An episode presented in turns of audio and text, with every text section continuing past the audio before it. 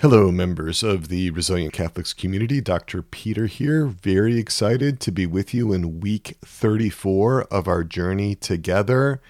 This is the Interconnections Talk. Week 34, we are discussing unburdening our exiles. Just a brief review of the importance of working where you are in your process, in your own journey. Not all of you may be ready for the unburdening of exiles. That's okay. In fact, estimate that probably 20 to 30% of you are maybe ready to unburden exiles all by yourself. I don't know for sure, but just from having conversations with many of you, it's a minority. I'm not expecting you to be ready today to unburden exiles on your own. Some people need months or years of time working with their protectors before they can even approach their exiles. So, that time is never wasted. Time working with our protectors is never wasted. It's a beautiful thing for you to be doing your inner work at the level that your parts need. It does not mean that you are, quote, behind, end quote, or, quote, slow, end quote, if you are working with your protectors. It's much more important that we be working with our parts that are in the most need of attention right now, rather than trying to keep up with someone's expectations of how your IFS work should look. This week and next week, we're discussing unburdening parts, and then we're going to be moving on to polarizations. All of you will be able to engage in that section on polarizations even if you're not ready to work with your exiles yet. So I just want to be clear that this week and next week we'll still be working with unburdening, but if that's not really relevant to you, hang in there. By the time that we get to week 36, just two weeks from now, we will be back to working with polarizations, something that all of us can be doing. So let's go to a brief review of what we covered last week in final preparations for unburdening exiles. That's what we were looking at in week 33. Final preparations for unburdening. The definition of a burden from Schwartz and Sweezy is that parts carry burdens, which are the extreme ideas and feeling states that accrue from a frightening or sh- from frightening or shaming interactions or events in or on their bodies. Bonnie Weiss says that a burden is an extreme feeling, memory, energy, or belief about oneself or the world that a part has taken on as a result of childhood trauma, a specific incident, a relationship, or other painful situation. Last week, we talked about how burdens create imbalances within. Some managers get much more attention, exiles don't. Parts are not getting what they need, resources inside are not distributed equitably or fairly, and some parts can be cut off from God. Last week, we discussed how those burdens developed, and we discussed the experience of exiles, those who have been banished, who are kept outside of conscious awareness by protectors. The exile with the burden is left in this perpetual experience of trauma, stuck in the trauma moment, dealing with all of the unresolved and unmetabolized intensity of the original experience. So often, the self and the managers are so disconnected from the exile that they don't really understand the exile's experience. Burdened exiles generally want to be seen, heard, known, and understood. They want to be loved. Burdened exiles want to be rescued from their desperate situations. And so, what we're doing is we're getting ready for that. And today I'll be actually describing the process of unburdening. This is good to know, even if you're not ready to unburden yet, to kind of know what we're what we're approaching. So, last week we described the preparation for unburdening, the prerequisites, the things that you want to have in place before you unburden, good relationship with all the stakeholder parts. That's not just the exile, but all the managers and firefighters that protect or protect against that target burdened exile. We want that trust in the self among all those parts. And in preparation for unburdening, it's so important for you to be in self, to be recollected, unblended from your parts. And that's so that yourself is free to lead and guide your system. The third thing is that you want the permission of all the protectors in the exile subsystem to go forward with the unburdening. You want to make sure you've addressed all their concerns. The fourth is that you've witnessed the target exile and listened to the story that it tells of its childhood pain and distress. We discussed that at length in week 31 on caring for exiles. Fifth, you want to have retrieved the exile to the present and to a safe place if that seemed like a good idea, like that's what the exile needed or wanted at the time. We discussed that at length in week 32 on retrieving exiles. And then also, sixth, you want to have some practice in connecting with both the exile and the concerned protector parts that are in that exile's subsystem. And then I'm going to add this one, seventh, that you should be checking in with your parts daily, that there be a regular space. And that's important for doing the post unburdening follow up work with the part that was burdened but is now free from that burden. So, those seven things, all preparation for unburdening. And when you do this preparatory work and it's done well, so often the unburdening happens spontaneously without using any protocol. In my clinical work, I mentioned last week, that's how it generally happens. I'm, an, I'm actually not a huge fan of implementing the IFS protocol for unburdening because there could be a danger that a self like manager part in my client or a manager part within me is trying to rush the process, is pushing prematurely for a part to be unburdened. Second, we as Catholics know that our Redeemer is not our innermost self, but is instead Jesus. And so, my recommended approach is not to just go to the IFS protocol for unburdening. It's less direct, but it, and it's less protocol driven, but I think it's safer. It's more open to the graces of God, more open to the action of our spiritual confidants, and so forth. It allows us to, to, to be open to that healing and let it take place when it's best. So, today, let's go into week 34 about unburdening exiles. For this, we are reviewing the Self Therapy Workbook by Bonnie Weiss, chapter 17, pages 107 to 112. The supplemental reading was in Jay Earley's Self Therapy book, pages 253 to 267. So now I'm going to talk about what the IFS protocol looks like for unburdening. First, we check in with exiles about their readiness to unburden.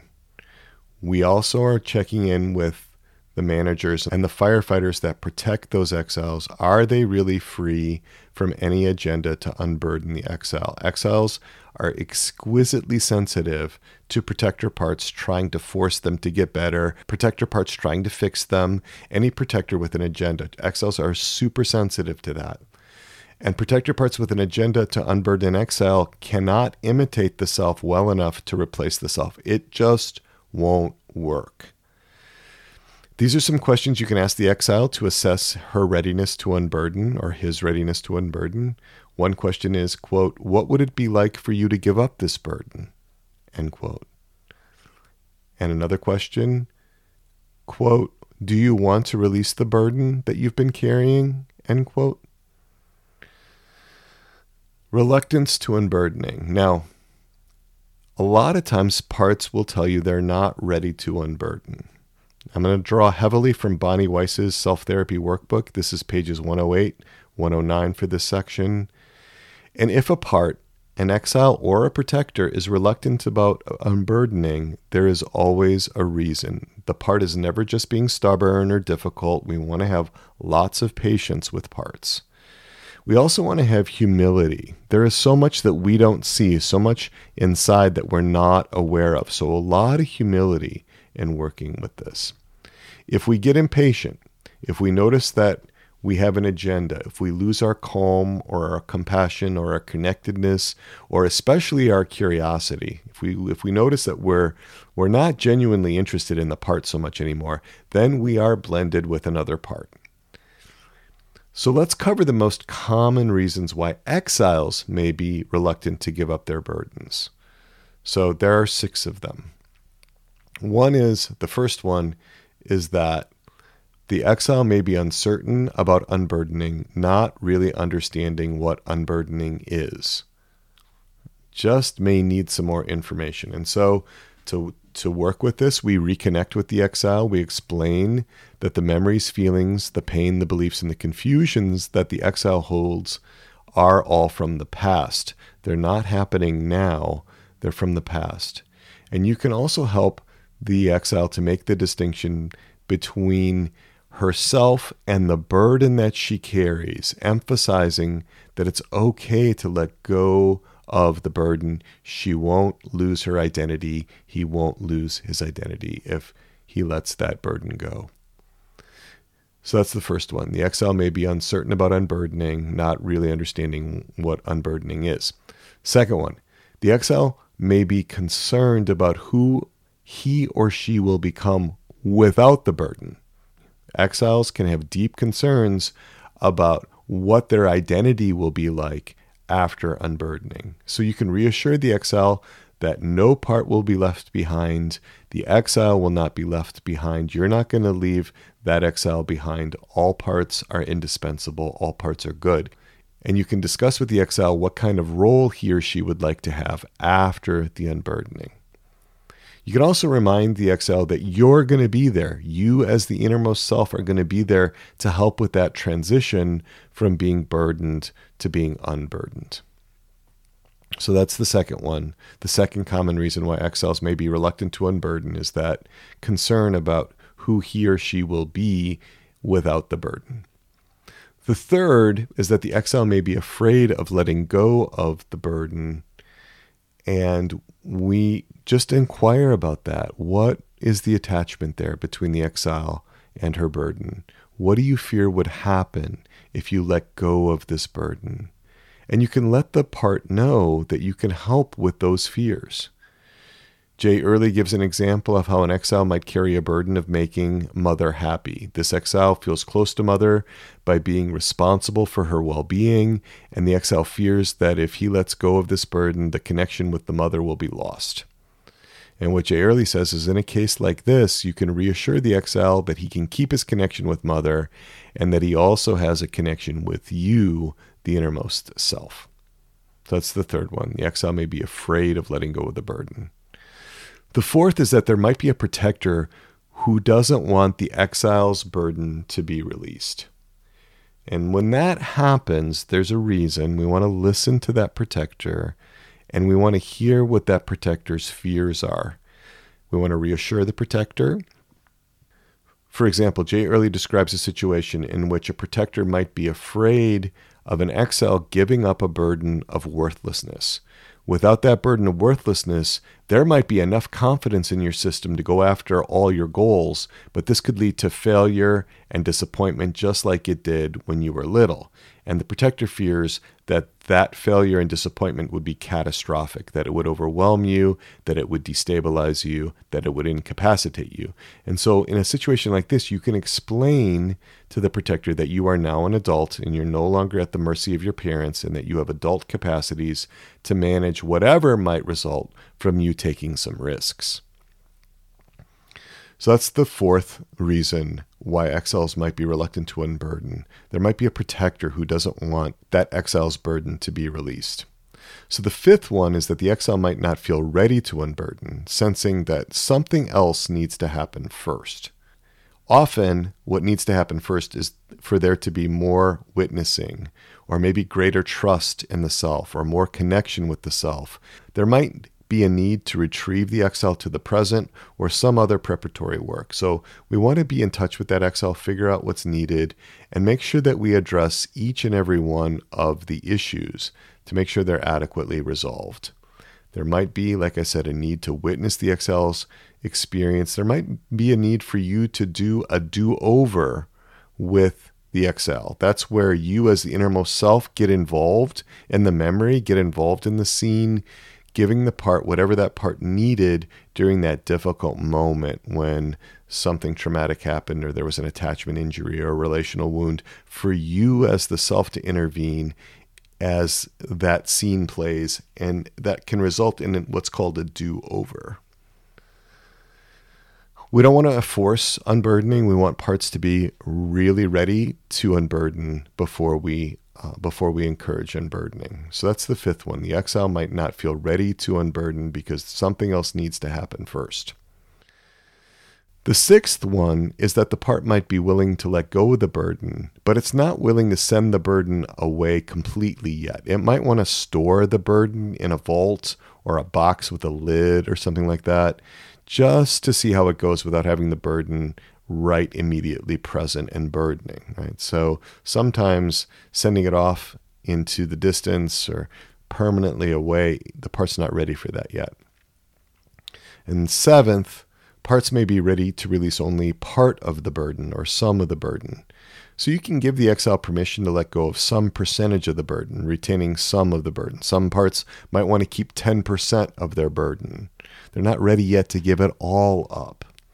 And you can unburden that percentage of the burden and come back for the rest of the burden in a future session. All right, so let's talk a little bit about the unburdening process. It can be difficult to do unburdening alone. I, re- I recommend spontaneous unburdening. Like I said before, you can invite unburdening in a gentle way. And the unburdening process assumes that the exile is ready to unburden, that all the protector parts in the subsystem around that exile are in, are in agreement with the unburdening.